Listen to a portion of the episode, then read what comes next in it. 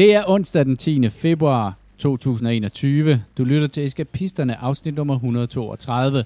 Eskapisterne er en podcast om gaming for voksne. Mit navn er Christian, og mine medværter er Jimmy og Kasper. Velkommen til.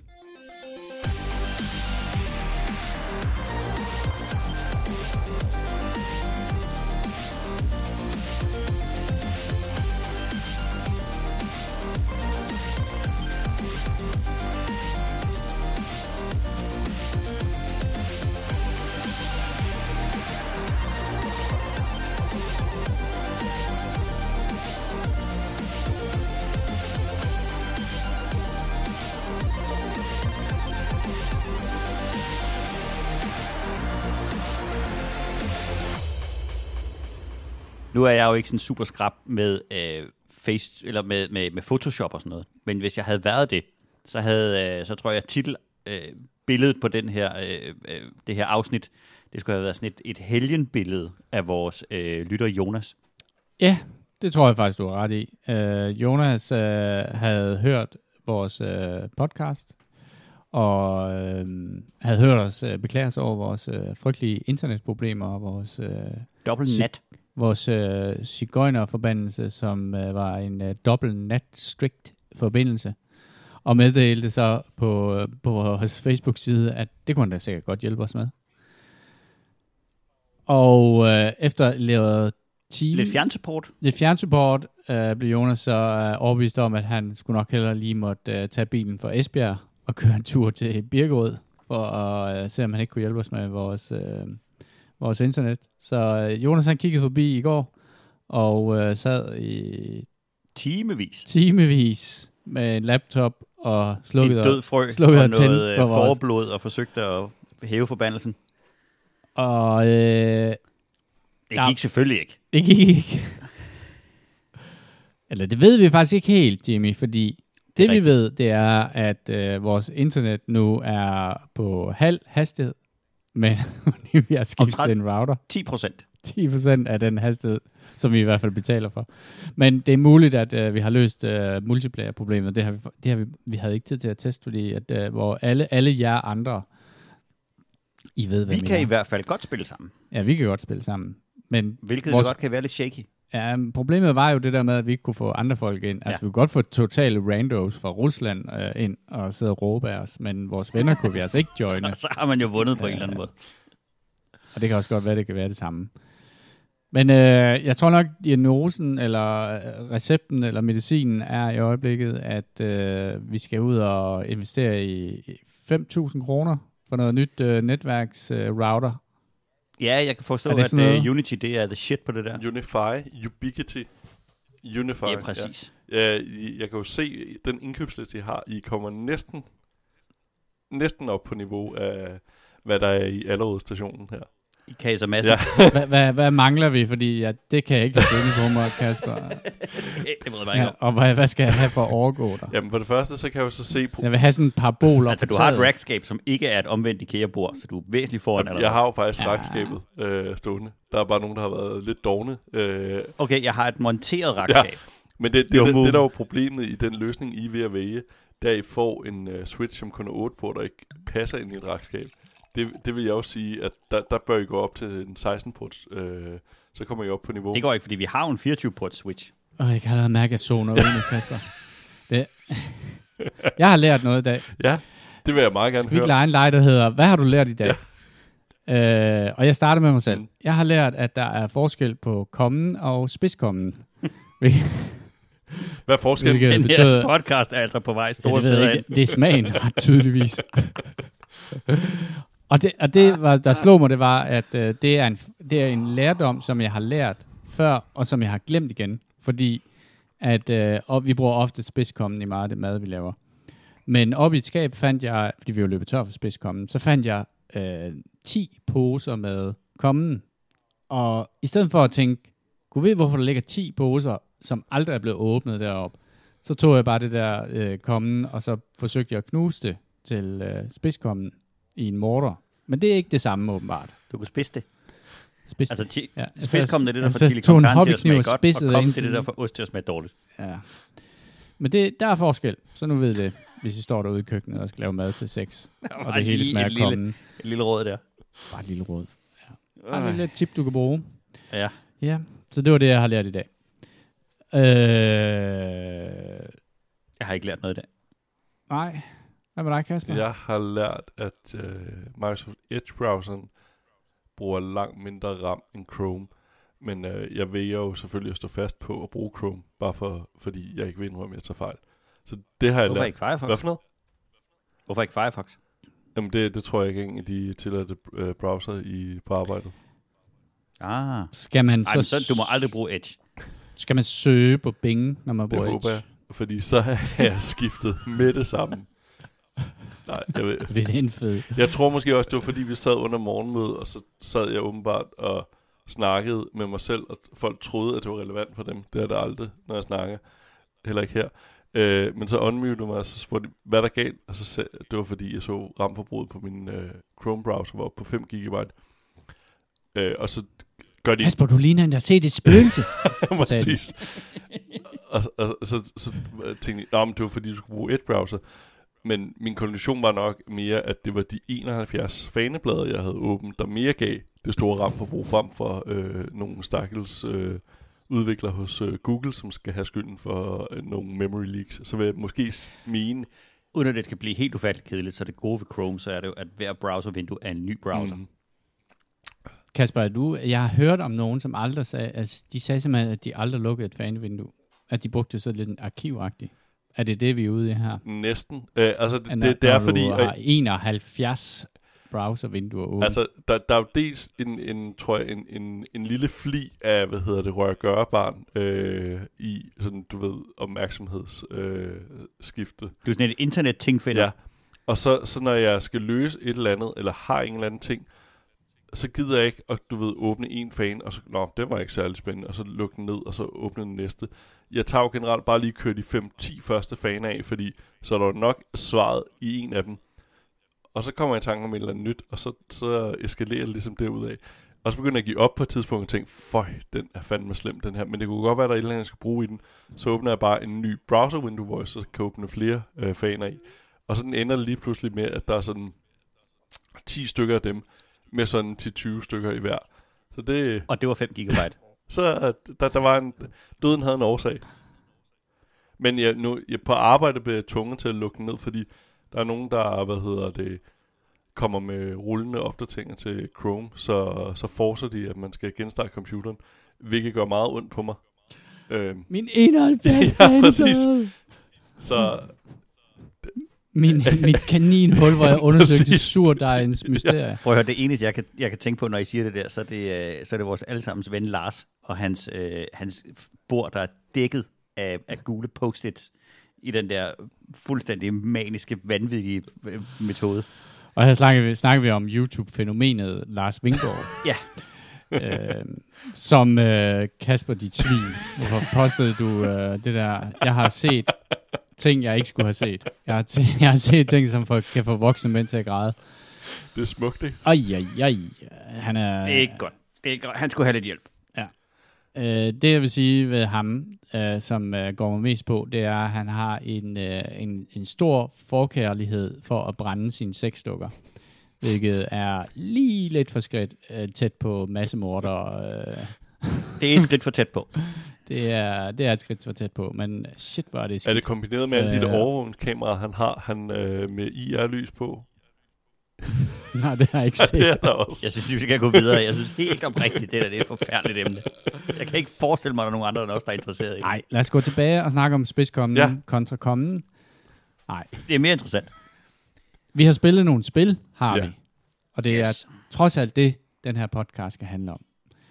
I hvert fald er der til dels. Marginalt. Lige før, skal vi tage det, mens det er frisk. Vi har skyndt os at spille et spil, fordi at, der var et spil, som eksploderede på Steam. Det startede her for et par dage siden, og jeg må indrømme, at jeg har ikke fornemmet helt den samme hype, siden at spil som Minecraft kom ud. Så vi snakker altså en virkelig, virkelig høj grad af hype omkring et spil. Det er et lille, det er forholdsvis lille spil, det er det, der hedder Valheim, som på meget, meget kort tid samlede 120.000 concurrent users sammen på Steam. Det kører en helt ren 10 ud af 10, og ja, jeg tror, de er nødt til at opfinde en ny karakter til den, så man kan give den 11. Og det blev vi jo nødt til at lige og lægge mærke til, og se, hvad delen det handlede om. Så vi har, mig og Jimmy har købt det, og downloadet det. Det er sådan et, det er et survival-spil.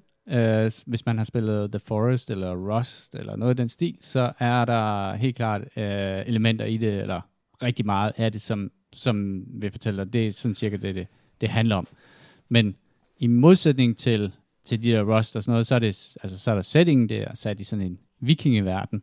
Man er med sådan en eller anden vikinger og kriger, som er blevet transporteret af Odin til det her mytiske sted, der hedder Valheim, hvor man så skal lære at finde sig selv, eller sådan at genfinde en masse tabt viden. Ja, jeg tror, man skal vel basically komme videre derfra. Ja, det skal man. Så det er sådan, man bliver sat på en quest af Odin. Og det ligner rigtig meget The Forest, vil jeg sige, bortset fra, det er third person. Og grafikken er ret speciel. Den er sindssygt flot, synes jeg. Den er meget enkel. Den minder mig om en blanding af World of Warcraft, da World of Warcraft kom ud til at starte med. Har de her meget firskårende karakterer, og alting er sådan meget simplificeret, men egentlig en rigtig, rigtig flot artstyle. Og så minder det mig også i stilen om det der spil, der hedder Octopath Traveler.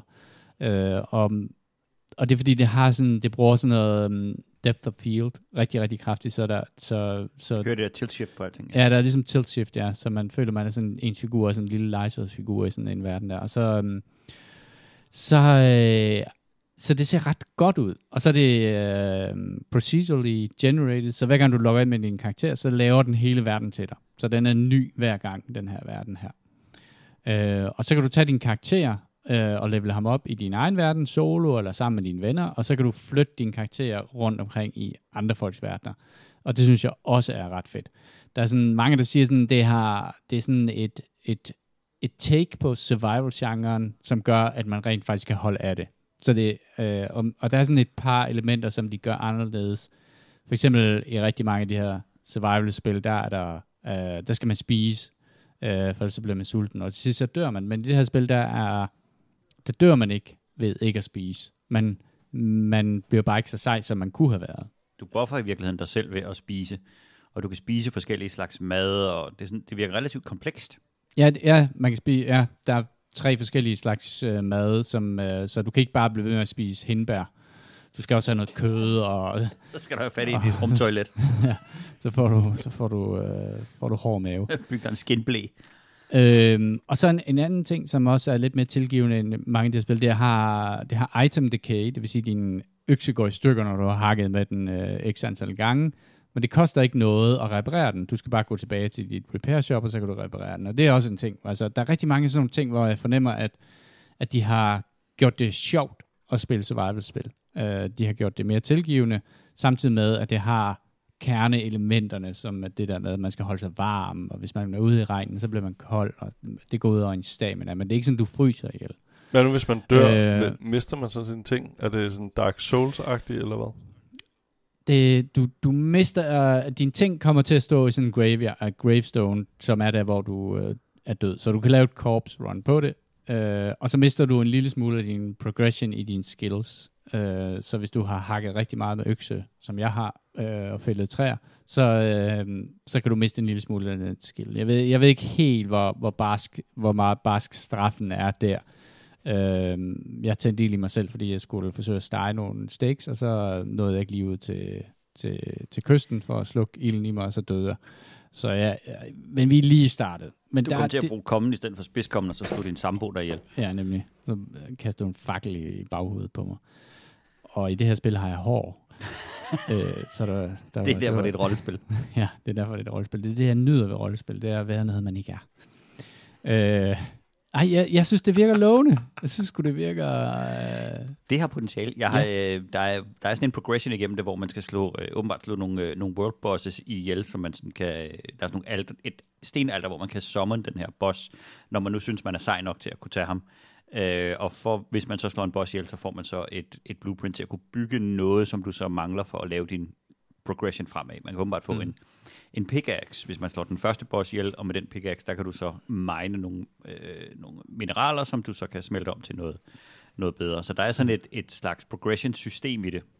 Men jeg synes også, i modsætning til andre survival-spil, jeg har spillet, så er det ret fedt det der med, at der er en skill-progression i det, hvor du kan mærke, at du bliver markant bedre til at økse ting, eller til at snige dig, eller til at skyde med bue og pil og sådan nogle ting der. Så der er en grund til at gøre de her ting, og det fungerer rigtig godt.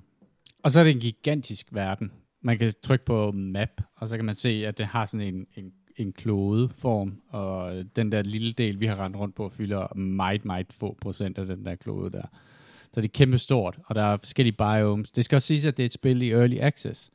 Jeg sad lige og kiggede på roadmappet. De har 4 expansions planlagt for 2021, og man kan sige, med den start, de har fået, det minder mig faktisk lidt om Deep Rock Galactic, dengang det kom ud. Det havde også virkelig, virkelig ekstremt stor tilbakning for brugerne. Det er også den samme udgiver. Det er nemlig også den samme udgiver. Så Coffee Stain, tror jeg, de hedder, som er dem, der udgiver spil. Men det er ikke det samme udvikler. Nej, men det tyder på en udgivelsesstrategi, som godt kunne blive noget af den samme, som Deep Rock Galactic har haft. Og det har jo været en bragende succes.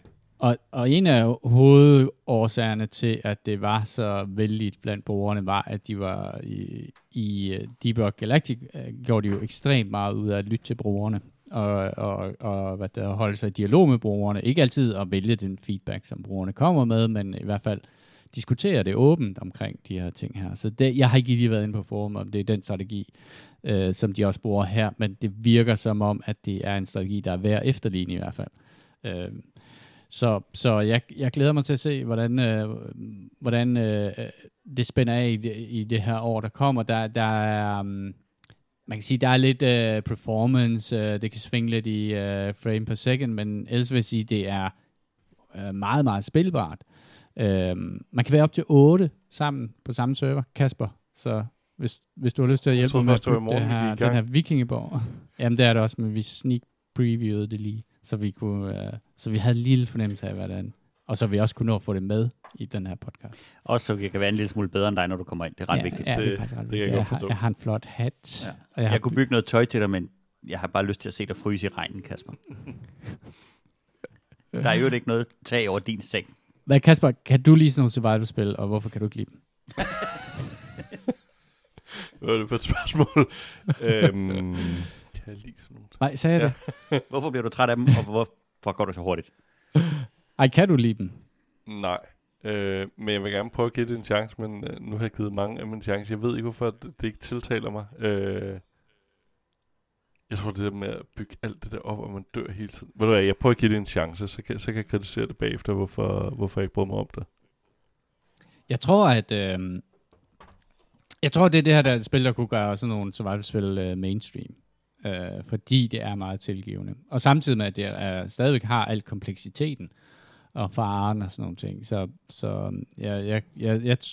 jeg vil sige, hvis der er et survival-spil, som jeg ville skyde, at du måske godt kunne synes var lidt sjovt at være med til at spille. Og så kan vi spille sammen jo.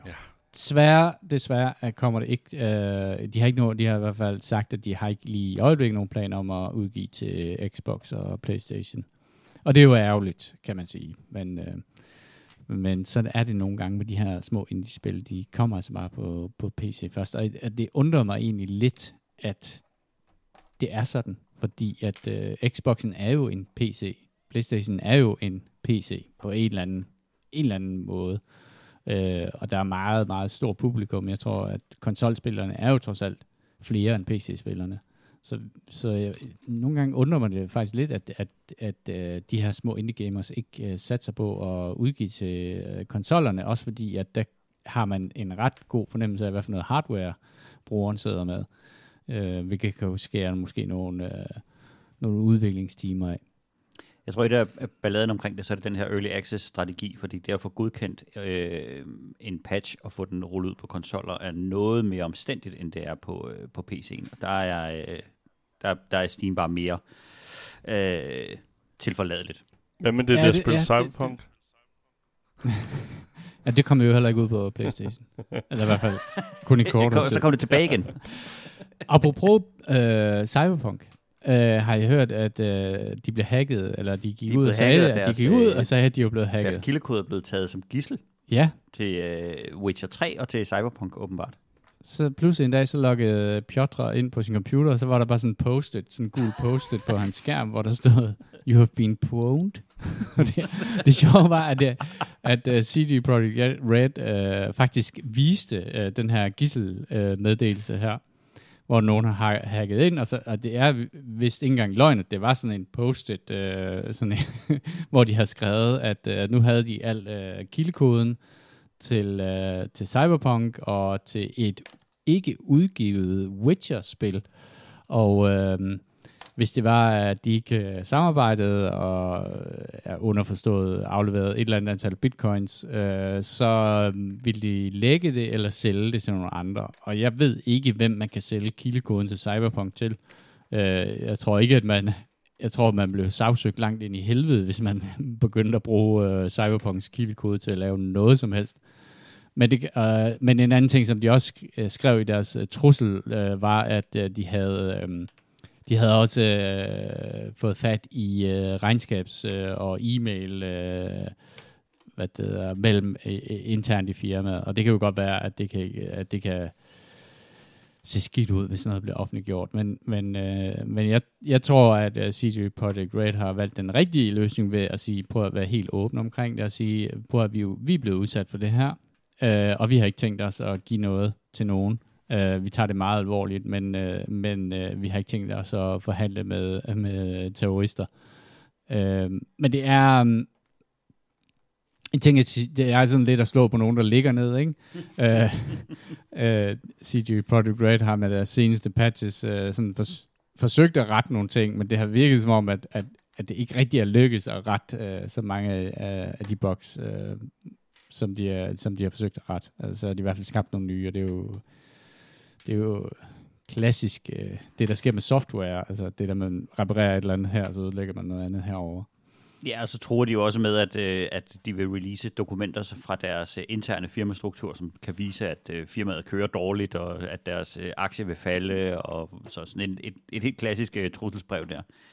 Jeg synes, det lyder som om CD Projekt Red, de har hacket sig selv, for ligesom at få lidt udsættelse. Nå, de går efter the pity vote. Ja. Ja, det kan godt være. Ja. Det er, jeg tror, rigtig mange softwarehuse, hvis man kigger ind i, hvordan pølsen bliver lavet, så tror jeg, man vil se nogle rimelig vilde feberredninger alle mulige steder. Nå, det var en lille nyhed. Det er mega unfair, det skal man lade være med. Det er dårlig stil. Ja. Dårlig stil. Og... Det er ikke hack årets spil sidste år. Nej, det skal man faktisk ikke. Vi er ret glade for det spil. Man kan hack i spillet, ja. Og så skal man holde sig væk. Ja. Men det er selvfølgelig meget cyberpunk-agtigt, det der med at hacke nogen. Og ja, det er...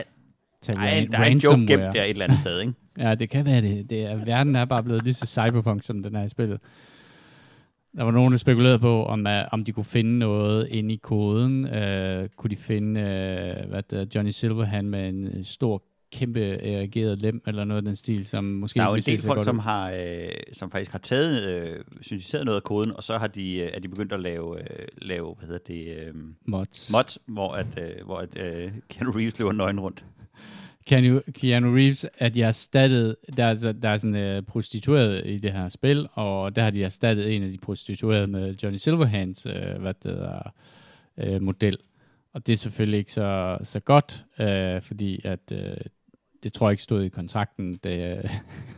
Men hvis man lader nogen bygge en digital model af dig, ja, så hører det med. Så hører det med, ja. Ellers så skal man lige læse på sin terms. Så skal man i hvert fald, det burde som stå som standard på internettet, i det med småt, ja. når man laver sådan en... Jeg ved ikke. Scanne din krop fuldstændig. Det kan ikke misbruges, vel? Jeg tror... Nej. Tror du ikke, Keanu Han er ligeglad. Det tror jeg. Han er så cool. Han er jo sådan en buddhist-type, der jeg tror... Jeg tænker, dem, som det har lavet det, han op og falder ned på. Jeg tror, han sender dem dick pics. Det tror jeg, han er for flink til. Han er ligesom utrolig flink fyr. Jeg har set en video, hvor han sidder sammen med hundevalpe, og det var bare simpelthen, det var svært at se forskel på ham og hundevalpen. Altså, de var så søde alle sammen. Han er bare en all-round good guy, tror jeg. Jeg har set en video, hvor han er på skydebanen. Han er frygtindgydende. Ja, han er ekstremt dygtig til at håndtere et våben. Det har jeg også godt set, den video. Men det var jo, da han skulle være med i de der... John Wick-film, den der. Ja. Og det er sådan... alle mulige små detaljer, hvor de sidder og kører det i super slow, og kan se, hvordan han tjekker magasinet, og den her, den tjekker man, der var sådan nogle specielle, sådan nogle specifikke ting omkring nogle våben, som havde det med, at ikke at ejecte, så derfor dobbelt ejectede man på nogle pistoler, og det gør han i filmene, hvis det er den pistol, han bruger. Godt for Keanu Reeves, synd for CD Projekt Red. Ja, yeah. Warframe fortsætter, Jimmy. Det er faktisk mig, der har skrevet på. Nej, jeg tror, det er Kasper, der har skrevet Warframe på. Er det dig, Kasper? Ja, jeg er endelig gået i gang med det. Også? To kommentarer. Yeah. Er I umiddelbart fan af det, på grund af, at det er minder om Warhammer på en måde? Nej. Okay. Eller det kan jeg altså... men du forklarer mig lige om et øjeblik, og så siger jeg, men umiddelbart, så havde det ikke mindet mig om Warhammer. Du havde ikke set ham dværgen med det røde skæg? Nej, 40K. Den er ikke godt nok endnu. Hedder det 40K, Warhammer? Nå, 40K. Ja. Okay. Ja, det er... Altså, det ligner nogen, der er meget, meget, meget gamle, der er i nogle vilde outfits. Eller... altså, de der Warframes i spillet? Eller? Nej, jeg tror, du tænker på Grineer. Nå, Grineer, fjenderne der. Jamen, det er de der fransk sci-fi-stils fjender der. Ja, jeg synes faktisk, det minder mig mere om... der er sådan en fransk tegneserietegner, der hedder Möbius. Ja, eller Linda og Valentin. Ja, eller sådan en Linda og Valentin-agtig... Det var bare loven. Jeg er slet ikke langt nok ind i det. Det slog mig bare, at det mindede på en eller anden måde om det. Altså, det er meget begrænset kendskab, jeg har til Warhammer. Så tænker jeg, det er da ekspert i, så kan jeg bare... Så kan det udtale. Så kunne du slippe den der, præcis. Og gå på toilet. Og er du vimmer, der er fart på det spil? Det er min, der er god fart på. Det er mine to umiddelbare takes på det indtil videre. Jeg skal spille meget mere af det, men det var lige... Hvad synes du, jeg gør barnet om det? Er det hurtigt nok? Altså, der ryger nogle fingre af fadet, når man går i gang, ikke? Det er næsten for hurtigt, ja. Det sagde jeg lige. Men du har vel... er det fordi, du har taget den frame, som du ligesom får, den der hedder Gauss? Ja, den fik jeg ved, jeg skulle tage. Ja. Den er også absurd hurtig. Okay. Og det er klart den hurtigste af framesene, så lige snart du får en anden frame, så, og det går ret stærkt, så giver det meget mere mening. Okay. Altså, det er stadig et hurtigt spil, men den er så hurtig, at man næsten ikke kan styre den. Ja, det var netop det, jeg var sådan, men også bare allerede den der startframe, jeg havde der, altså den der intromission der, den synes jeg også var sådan lidt... Jeg tror, ja, men hastighed er helt klart et element i gameplayet. Ja, men det var sådan helt, hvor jeg... Det kommer, prøv at høre, inden længe, så hopper du frem og tilbage af vægge, og death-defying jumps over store gorges og sådan nogle ting. Det bliver drøngodt. Okay. Jeg lavede noget nyt i går, hvordan man laver wall-running i det der spil der. Altså, det var en ting, jeg så dig gøre. Det kan man også gøre. Var det ikke en del af tutorialen, synes jeg? Jeg gjorde det ikke rigtigt. Tutorial. Det er muligt. Jamen, det var også det, der var problemet. Det var faktisk 50 timer, inden jeg fandt ud af det.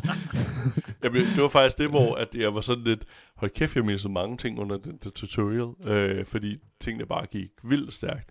Så det er umiddelbart, jeg er fan af det. Så, men nu skal jeg lege noget mere med det. Ja, lad os spille noget mere af det. Jimmy, du stod ude i køkkenet og sagde, jeg overvejer at købe ind. Jeg stod faktisk i dag, og jeg var meget, meget tæt på at lave det store indkøb, og så smide, jeg tror det er 639 kroner efter det. Jeg har siddet hele dagen med et Excel-ark og forsøgt at regne ud, hvor jeg får mest value for money. Og det er sjovt nok i den store bakke. Jeg gjorde det ikke. Jeg manglede meget, meget lidt platinum, så jeg købte, jeg tror for 75 kroner købte jeg lige, så jeg kunne samle op. Min drøm er jo at kunne tjene mine egne penge og blive en økonomisk selvstændig Warframe. Og hvordan gør man det? Jamen det gør man ved at åbne cracke nogle relics og være heldig, og så trække noget sjældent ud af det, som man så sælger på markedet. Men der vil jeg sige, der er jeg meget, meget tæt på at tænke, at jeg har flere penge, end jeg har tid. Så nu skal jeg lige se, hvordan det går med min lille investering her. Og hvis det... jeg er ikke bleg for at smide penge efter det. Nu har jeg kørt 100 timer, og jeg er dybt imponeret af spillet. Jeg har slet ikke noget imod at betale for det. Jeg tror, jeg samlet har betalt under 200 kroner for de ting, jeg har købt indtil nu. Jeg tror, jeg købte den der starterpack, der koster 120 kroner. Ja. Det der, jeg siger ikke, at du ikke bliver glad for at bruge 600 kroner på det, men nogle gange, så kan det der med at bruge det der meget store beløb og unlocke nogle virkelig sjældne ting, tage fuldstændig lysten fra en, fordi at rigtig meget, for mig i hvert fald, det, meget af det, der driver mig, det er jo det der med, hvad der er over på den anden side af bakken, og det kan godt være sådan, hvis man så først har taget det der meget, meget store skridt, som...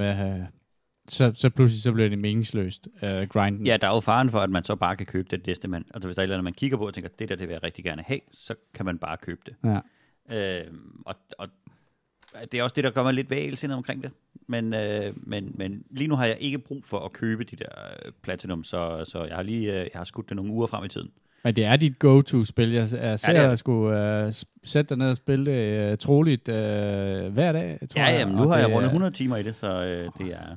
For mig har det været fedt at starte op på. Og nu begynder jeg at forstå noget af, hvad de snakker om. Noget af det. Men jeg vil også sige, hold kæft, for det sindssygt, alt det, der bare bliver ved med at blive introduceret efter 50 timer, så kommer der det, der hedder, jeg ved ikke, om det er mere end 50 timer, den der operator, som er sådan en helt ny karakter, man skal lave, som man så også kan levele op på og lave alt muligt. Jeg er i nærheden af ham der, men nogle af de ting, når jeg kigger over på din skærm nogle gange, så tænker jeg, hvad er det for et spil, du sidder og spiller?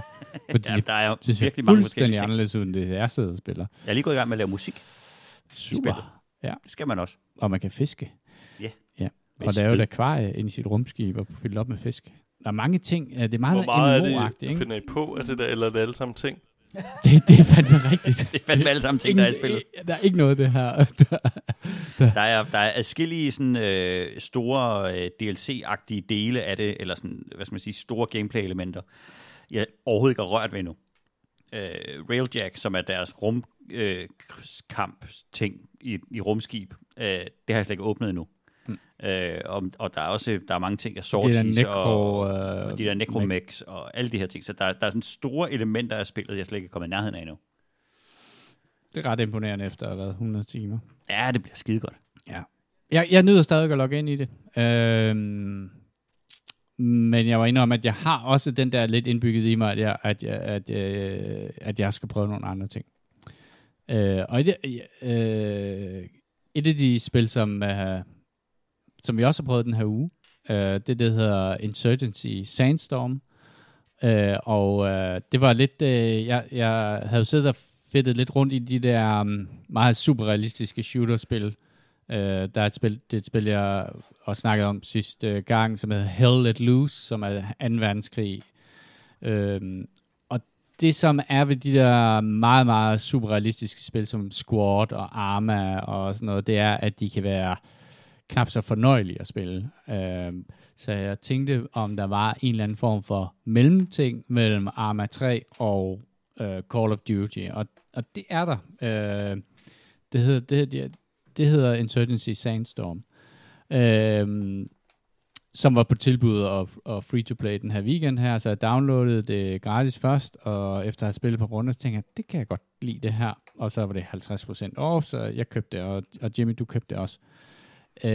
Det har elementer af begge verdener, vil jeg sige. Og det kan jeg faktisk rigtig godt lide. Jeg kan godt lide den her balance mellem sådan en klassisk shooter som Call of Duty, og så have noget... Altså, vi spiller altid Call of Duty på hardcore mode, hvor man ikke skal have særlig mange skud for at dø. Og det er standarden i det her spil her. Det er meget, meget nemt at dø, når du bliver ramt, og det kræver ikke særlig mange skud. Så er det sat i sådan en mellemøstlig ting. Jeg tror, det de sådan forsøger at komme tæt på, det er jo nogle af de konflikter, der har været rundt omkring i verden, sådan i Afghanistan og Iran eller Irak. Så det lugter utrolig meget af, at hvis du har set sådan en helmet cam video på YouTube eller et eller andet sted, så har det meget den der følelse af, at du er i sådan en arabisk ørkenby, og du spiller enten sådan, der er to fraktioner, enten så spiller man, Security Forces eller Insurgents. Og begge sider er ikke amerikanere, men der er tydeligvis nogle amerikanere på Security Forces side. Jeg tror, der er sådan en class, der hedder Advisor.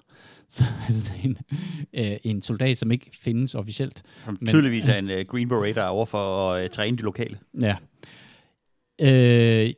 Der er nogle ting i det her spil, som jeg synes er super fedt. Det er sådan en lille udvikler, og det betyder, at det ikke grafisk kommer i nærheden af at se ud som Call of Duty. Og det skal man lige acceptere. Det minder om en slags opgraderet version af Counter-Strike. Counter-Strike? Ja, det har meget Counter-Strike. Og jeg tror, jeg læste faktisk om det, at det startede som en Half-Life mod i sin tid, og nu har det så udviklet sig til at blive sit eget spil. De har helt klart arbejdet på det, men der, hvor det måske halter mest, det er i environment. Altså, det har lidt den der fornemmelse af at være i et gammelt MMO, hvis man nogensinde havde tid til at stoppe og kigge sig om. Altså, rummene er meget store, og dørene er meget store, og altså, der kan godt være sådan et mismatch i den måde, det er sat sammen på, og ikke sådan super duper flot i banedesignet, og der er også nogle ting omkring choke points, og hvordan de har designet det og sådan nogle ting. Men det, der er interessant ved det her spil, så er det, hvad det gør godt. Mm. Og noget af det, som det kan, det har en nærmest manisk detaljeorienteret grad af våbendesign. De er virkelig, virkelig godt lavet. Deres våbenmodeller, deres feel, deres lyde med våbnene er meget, meget realistiske. Og så har de gjort utrolig meget ud af at få den her fuck of war / krigens kaos fornemmelse af, når du bliver skudt på eller skyder på nogen med de her overlydssmæld i forhold til, hvis der er nogen, der skyder forbi dig. Det er så ubehageligt. Og der er, hvis du er, dit sigte bliver sløret, hvis der er nogen, der skyder på dig. De gør rigtig meget ud af suppression fire. Og hvis du skyder om natten, så bliver du blændet, hvis der er nogen, der har en lommelygte, eller du ser et glimt, eller går ind i et rum, hvor der er lys, og de gør bare meget, meget ud af de her detaljer, og en af de ting, som de rammer rigtig, rigtig godt, så er det der vanvid, når der er en træfning, og der er nogen, der vælter ind ad døren. Man får decideret lyst til at sætte sig ned og gemme sig, i stedet for at blive engageret i det der. Den der fornemmelse af at have lyst til at springe ind og skyde omkring sig i alle retninger, man har i Call of Duty, Den er helt forsvundet her. Altså selv den der semi-realisme, som Battlefield har, er slet ikke i nærheden af det her. Altså det er meget med. Det kan virkelig godt betale sig at gå langsomt frem, dække sine hjørner, holde øje, dække af, melde og samarbejde. Det lyder og slet ikke som rigtig krig. Med de her classes, hvor du kan være, der skal en observer og en commander til, hvis du skal nedkalde ild for eksempel. Så det har nogle rigtig, rigtig spændende idéer, vi skal have udforsket. Vi har spillet det mest i co-op mode, fordi det multiplayer-delen, synes jeg egentlig minder ret meget om sådan traditionelt 2 hold mod hinanden. Men der, hvor at, det her spil skiller sig lidt ud, det er, at de har sådan en terrorist hunt-agtig mode, hvor man kan være 8 spillere, som arbejder sammen mod computeren. Og det synes jeg faktisk fungerer sindssygt godt. Jeg tror, vi er stadig i den fase, hvor at vi kan ikke, altså, der er ikke sindssygt mange baner, og der er netversioner af de samme baner, så det giver selvfølgelig lidt replayability i forhold til at kunne gøre det, ikke at føle sig sådan helt træt at skulle tage de samme missioner igen og igen. Men det var helt klart der, hvor jeg synes, at det var sjovest at spille og hyggeligst at spille, fordi at det har lidt ligesom Vermintide og alle mulige andre spil, den der fornemmelse af, at man er sammen om et eller andet. Og jeg synes, i det øjeblik, hvor man spiller det 2 hold mod hinanden, så bliver det bare en lille smule, lidt ligesom Counter-Strike. Men ja, altså, jeg vil sige, også en anden ting, som gør det ret realistisk, det er, når folk de bliver ramt og sådan noget, så begynder de at skrige og ligger og ruller rundt, og det er virkelig ubehageligt. Altså, jeg nogle gange, når jeg har set de der videoer der med sådan nogle amerikanske soldater, når de bliver udsat for fjendtlig ild, så ikke rejser sig op, men så unloader de jo bare i alle mulige retninger. Og det kunne jeg fornemme, det skete også i det her spil her. For nogle gange, så skal man bare, man kan ikke se, hvor fjenden er, fordi rigtig mange af de her træfninger foregår på ret lang afstand. Og det vil sige, at man bare skyder mod buske og hus og covering fire og sådan nogle ting. Og det kan jeg godt lide, den der realisme, som er i det. Men det har også en effekt i det her spil, hvor at, hvis der er nogen, der skyder imod dig, jamen, så bliver du suppressed, og så får du sværere ved at skyde på dem. Så det med at tømme et magasin i retning af noget eller ind i et rum, det har rent faktisk en effekt. Det er ikke sådan, at du bare står helt upåvirket og lader de der kugler knalde ned om ørerne på dig. Og det... Det kommer langt i realisme. Det gør det godt. Det synes jeg. Så har det også en anden ting, det er, at du skal ikke unlocke en masse våben. Altså, når du spiller Counter-Strike eller Call of Duty, så handler det rigtig meget om at grinde nye unlocks. Og det eneste, du kan grinde her, er i virkeligheden cosmetics. Du kan designe din karakter og putte noget andet camouflage på din rygsæk og sådan nogle ting. Men jeg kan egentlig godt lide det der med, at du har fuld adgang til alle våben, til alle scopes og alt muligt andet, du kan klister på dit gevær. Så det handler egentlig mere om, hvad der fungerer for dig, og de fleste våben er egentlig, altså, du dør, hvis du bliver ramt. Så der kan selvfølgelig være forskel på en snigskutrifle og et haglgevær, men de gør basalt set det samme alle sammen. Og den der accept af, at man... at våben er farlige, og kugler er farlige, synes jeg egentlig er ret fed. Og så kan man gå ned i sådan at være meget sådan granulær i forhold til at sige, jamen, jeg er lige præcis typen, der godt kan lide et magasin, som er lidt større end de andre, og det ved jeg, det gør så, at våben er en lille smule tungere, og derfor tager det lige en halv sekund længere tid at køre det op til skulderen. Jeg vil sige, en ting, som er meget, meget sjældent i skydespil, det er jo at forny, og der har de en mekanik omkring den måde, man skifter magasiner på, som jeg synes er virkelig, virkelig fed. Normalt, når du spiller skydespil, så skifter du magasin efter hver træfning, og så på magisk vis, så bliver de kugler, du ikke har skudt af, de bliver overført i det magasin, som du har i rygsækken. Men her, der er det sådan, at hvis du tager et magasin ud og skifter det, så smider du det ikke nødvendigvis væk. Så hvis der er 5 kugler tilbage, så putter du i rygsækken, så kan du tage et magasin op senere, som så har de 5 kugler i sig. Eller at du kan bare vælge at dobbeltklikke på R, og så smider du bare magasinet, og så reloader du hurtigt, men så er de 5 kugler tabt, som du havde tilbage. Og så er der også det der med, at du ved aldrig helt præcis, hvor mange skud du har i magasinet. Der er ikke sådan en counter, hvor der står, at du har 38 skud tilbage, men du kan lave sådan et rough estimate ved at holde R nede, og så tjekker du magasinet, og så kan du se sådan, det er cirka sådan i den nederste tredjedel, eller halvt fyldt, og sådan noget.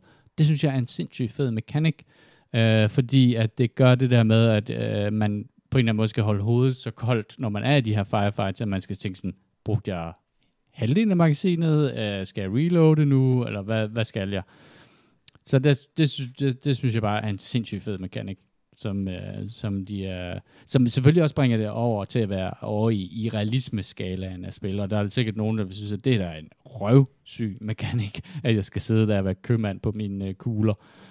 Men det giver faktisk noget i den måde, du spiller på, fordi du bliver mere tænksom og mere sådan opmærksom på, hvor meget ammunition du har. Så det synes jeg er ret fedt. Det synes jeg er en ret fed mekanik. Men vi har jo faktisk spillet en del. Ja, vi har været lidt omkring. Jeg så et spil, der poppede op i mit feed på Game Pass. Donut County, som er noget så underligt som, at man spiller et hul i jorden. Og det er en helt klassisk puzzler i den forstand, at man kan placere det her hul i en given biosfære, sådan for eksempel en baghave, eller en ørken, eller et eller andet.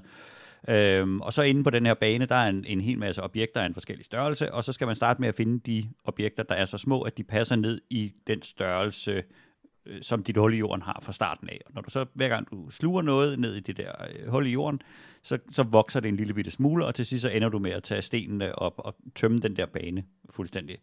Og når du så har spist den sidste ting, eller sådan ligesom, ført dit hul hen under den sidste sten, og den falder i, så kommer du videre til den næste bane, og så skal du sådan ligesom det her. Og så har den så nogle forskellige hyggelige mechanics med, at hvis du sluger noget ild, jamen så er der ild nede i det her hul, og så kan du efterfølgende sluge nogle majs, og så kommer der popcorn op, og dem kan du så tage, og så kan det være den mekanik, der gør, at hullet bliver stort nok til at spise popcornvognen, eller sådan et eller andet. Meget hyggeligt spil, Imposter, som jeg jo knus elsker. Den har også en hel masse mellemsekvenser, hvor man skal se nogle små, meget, meget nuttede dyr sidde og snakke om et eller andet. Og det er exceptionelt ligegyldigt. Mm. Men det er meget hyggeligt at sidde og hapse ting med det der hul i jorden og spise vaskebjørne og kaffekopper og majskolber og knallerter og hvad har vi. Er det på Game Pass? Ja. Okay. Musikken er ret hyggelig i det, og det er sådan et godt... Det er et godt mindless spil på linje med at sidde og spille kabale eller sådan et eller andet, hvor man bare kan sidde og zone ud. Jeg vil aldrig opfordre til det, men jeg tror, det er fremragende at spille, mens man er på et Zoom-møde. Og du kan måske køre det på din arbejds-PC. Siger det bare. Tror også måske godt, du kan. Ja, det kan du måske. Ellers så kan du måske få dig en PC mere måske. Jeg har spillet... vi snakkede jo en del om de der horror-spil sidste gang. Og jeg downloadede Resident Evil Bioshock, som er 3 år gammel, eller noget af den stil. Så det var meget godt. 3-4 år måske. Så ikke sådan det nyeste horrorspil, men et ret fedt spil, som jeg er kommet et pænt stykke ind i. Det er det der, Biohazard. Som foregår... Er det Biohazard? Ja, fordi det er Bioshock og noget andet. Har du spillet det? Nej, det var fordi, jeg undrede mig over navnet. Jeg tænkte, det var da underligt, når der er en spilserie, der hedder Bioshock. Bioshock, Biohazard. Jeg ved faktisk heller ikke, hvorfor det hedder Biohazard, fordi at det er det, der foregår i Louisiana. Er der nogen, der er smittet med noget der? Ja, altså der er rimelig mange Biohazards, men det er sådan mere i forhold til, der dårlig rengøring. Der er ingen, der gør rent det der hus der. Jeg tror faktisk, der er nogen, der har været rundt og svine med vilje. Hvis man er sådan en, som lider lidt af germofobi, eller hvad det nu hedder, så skal man ikke spille det spil. Det er virkelig det mest uhyggelige ved det spil, det er den stand, det der hus er, som man er fanget ind i. Det er pisse uhyggeligt. Det er der ingen tvivl om. Charlotte kiggede ind og sagde, vi skal nok finde ud af, hvorfor det hedder Biohazard. Det er... Jamen, det er uhyggeligt, og det er det følger jo formlen for alle de her Resident Evil-spil, som er det der med, at lokationen, og der, hvor man er en del af historien. Og det er ikke fordi, at det er et særligt stort sted, man er. I virkeligheden er det jo et par huse og nogle overraskende store kældre, vil jeg så sige. Men og så er det jo historien om nogle virkelig, virkelig klamme mennesker, der bor i et hus i Louisiana og masse morder og leger med dig, mens du forsøger at løse nogle puzzles for at komme ud. Og det fungerer bare rigtig, rigtig godt. Det er lidt brunt i det. På den måde kan man godt måske mærke alderen på det, men det er stadigvæk ekstremt kompetent i at virkelig få dig til at blive bange.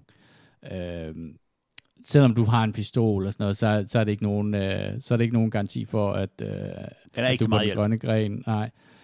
Også fordi de her main characters er utrolig svære at slå ihjel. Altså, selvom du har en motorsav og andre spændende våben, fordi at en af de ting, som skurkene i det her spil her har kørende for sig, det er jo, at de ikke kan dø. Fordi de, så vidt jeg kan forstå, spiser et eller andet, har en eller anden særlig diæt eller noget. Super egenskab for en skurk. Ja, hvor de så regenererer hele tiden. Så du kan slå dem ihjel, og så kommer de tilbage og sådan nogle ting. Og det er også en klassisk Resident Evil ting, det der med, at du tror, du har slået ham ihjel, og så kommer han tilbage til... Nu spillede vi jo det der medium, som ikke var sådan super duper uhyggeligt, men Resident Evil, som vi lige snakkede om sidste gang, er jo jumpscarenes holdeplads. Og det kan jeg ikke holde ud at spille, simpelthen. Til gengæld, så kan jeg holde ud og sidde og kigge på det. Mm. Så vi havde jo trukket stolen hen ved siden af din, og så genfandt vi den glæde, vi har snakket om et par gange med, at sidde og spille videospil sammen. Og det er simpelthen så hyggeligt, og det gør, at jeg får en kæmpe stor nydelse ud af et spil som Resident Evil, som ellers jeg ville aldrig komme nærmere, end jeg kunne slå det med en kosteskaft. Men hvis jeg kan sidde ved siden af og kigge på det, så bliver jeg overraskende nok jeg bliver ikke så bange for de der jumpscares, og vi kan sidde og tale om det og grine af det og gyse lidt, og det er simpelthen så hyggeligt. Og spare lidt. Nogle gange sådan, hvad er den nøgle til, og hvad var det der bagved dig, og haha, nu døde du igen, du er dårlig. Fordi det der med, at det er et puzzlespil, som er iklædt horror-genren, ikke? Altså med sin grundessens handler det om, at du skal, at den introducerer, der er en lås dør, og der er en, og sådan introducerer den flere mysterier på én gang, så du skal ligesom holde styr på, hvad der hører til hvilket mysterie, og så finde ud af, hvad for en rækkefølge man skal eksekvere i. En ting, jeg vil sige omkring det, det er et Game Pass-spil, som Microsoft sender mig bare checken bagefter. Men det, som til stadighed gør mig glad, det er, at jeg kan starte det op på min PC, og så kan jeg spille det på min PC, og så kan jeg gå ind på Xboxen, og så loader jeg bare mit save ind, og så er jeg i gang igen. Hvis der er nogen, der er i tvivl, så hvis du har et TV med HDR, High Dynamic Range, så ser det klart federe ud på den nye Xbox, end det gør på din PC-skærm, medmindre din PC-skærm selvfølgelig kan håndtere HDR, hvilket min ikke kan. For det er et spil, hvor lys og mørke spiller en ret stor rolle. Det der med, at du sniger dig ned i nogle kældre gennem hulmure på en væg og sådan noget. Det ser bare ret meget flottere ud på Xboxen end på PC'en. Ja, det er et godt spil. Jeg er nået på et tidspunkt nu, hvor jeg ved ikke, hvor langt jeg er. Jeg tror, der er 3 familiemedlemmer, og jeg er i gang med nummer 2. Godt i gang med nummer 2. Men om der kommer en eller anden overraskelse, det vil jo nærmest være åbenlyst, at der var et eller andet twist i plottet på et tidspunkt. Men det er en god historie, og den holder kadancen, vil jeg sige. Altså, man bliver ved med at synes, at det er interessant, og det der med, at der er hele tiden lige en åbning, og så er der en ny del af huset, man unlocker, og så kan man komme ind og kigge lidt på det. Og prøve at se, om man kan løse de puzzles, der er derinde. Ja, det er skide uhyggeligt. Det er det. Jeg tror, at de må være nærheden af mestrene inden for den slags. Uden at jeg egentlig sådan har den helt store ekspertviden omkring, hvem der er gode til horrorspil. For det er ikke en genre, som jeg normalt spiller sindssygt meget, men den er sgu meget fed. Er vi nået til anbefalinger? Kasper, der kan jeg se, der er du stærkt repræsenteret, ligesom du plejer at være. Præcis. Jeg har 2 anbefalinger. Den ene, den kan måske lige tage hurtigt, det er VM i skiskydning er i gang. Så der er god underholdning de næste 7 dage. På en norske mesterskaber. Ja, præcis. Selvom at de jo ikke kun kan vinde på smøring den her gang. De siger, der har været meget få dopingtest, og russerne er lige pludselig begyndt at klare sig meget bedre.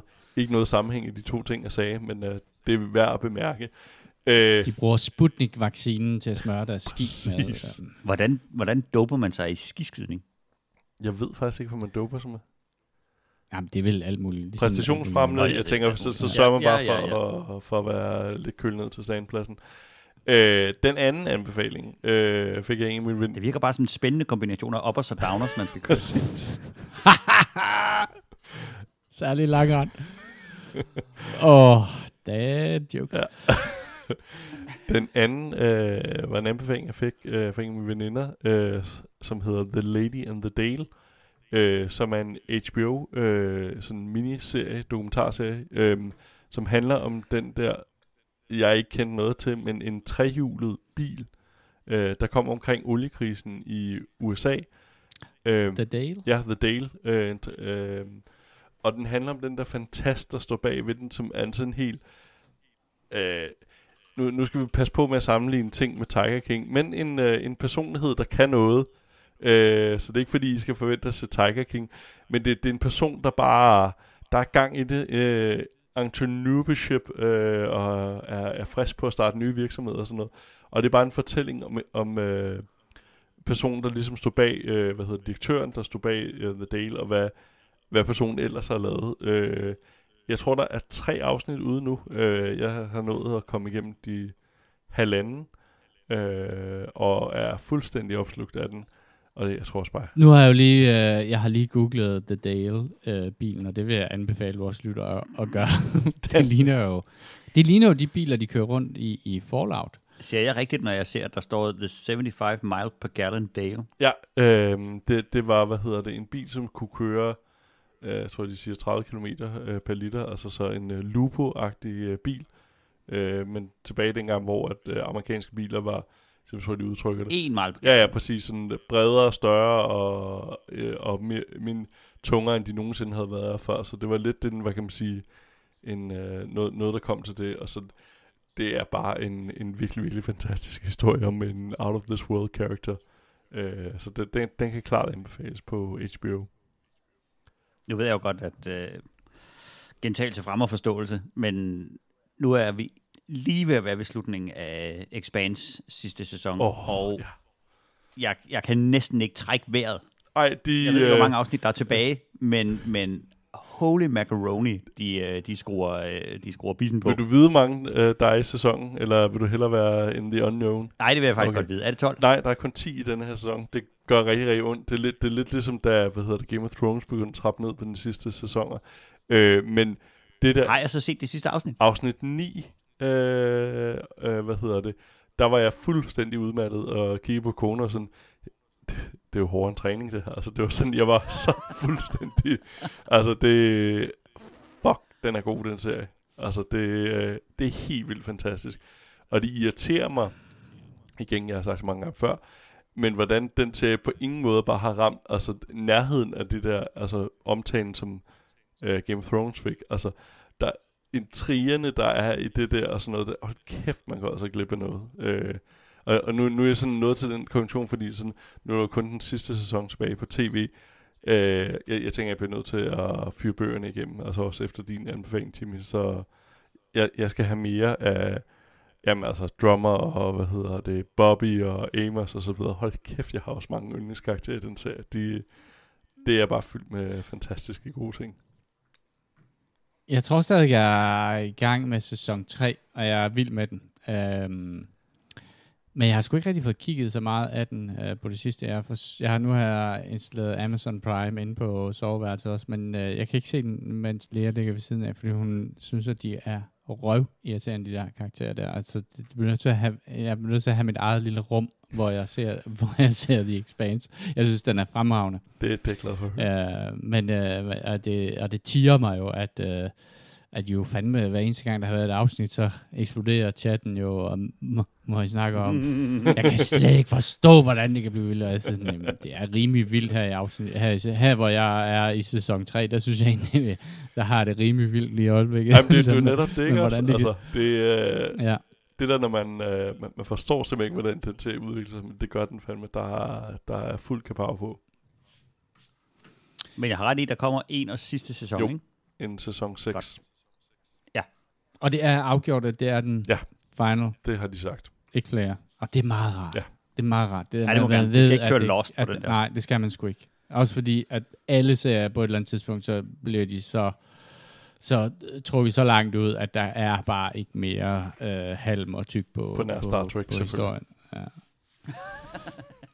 Jeg godt nok også blevet tykket meget drøg på det. Godt du igen.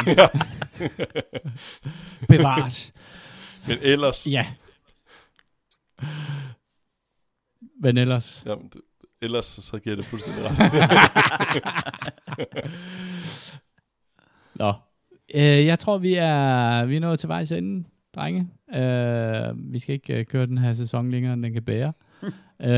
Og jeg vil sige til alle vores lyttere, at husk, at I kan altid finde os, og det kan jo selvfølgelig på vores hjemmeside, som er eskapisterne.dk. Og vi er også på Spotify, iTunes og alle de andre steder. Skriv til os. Det kan du gøre på vores Gmail, som er eskapistpodcast@gmail. Vi er på Facebook, selvfølgelig. Det er facebook.com/eskapisterne. Det var alt fra denne udgave af Eskapisterne. Hvis du synes, at podcasten er god, så del den lige med dine venner. På vegne af Jimmy, Kasper og mig selv. Tak fordi I lyttede med.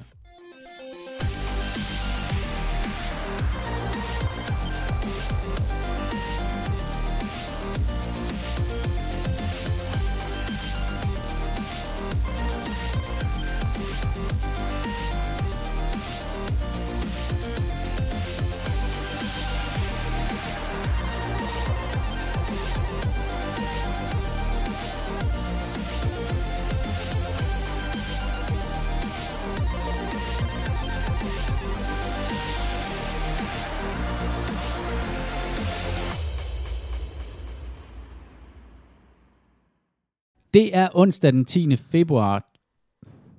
Det går godt. Jeg kan ikke huske, hvad for et år vi er i. Der er ikke noget forkert endnu. Du fortsætter bare. Den er god. Den 10. februar 2020. Tak. Jeg glæder mig til at sidde og klippe den sammen i 15 stykker. Du lytter til... Vi er et skridt fra virtuel Christian, skal du lægge mærke til.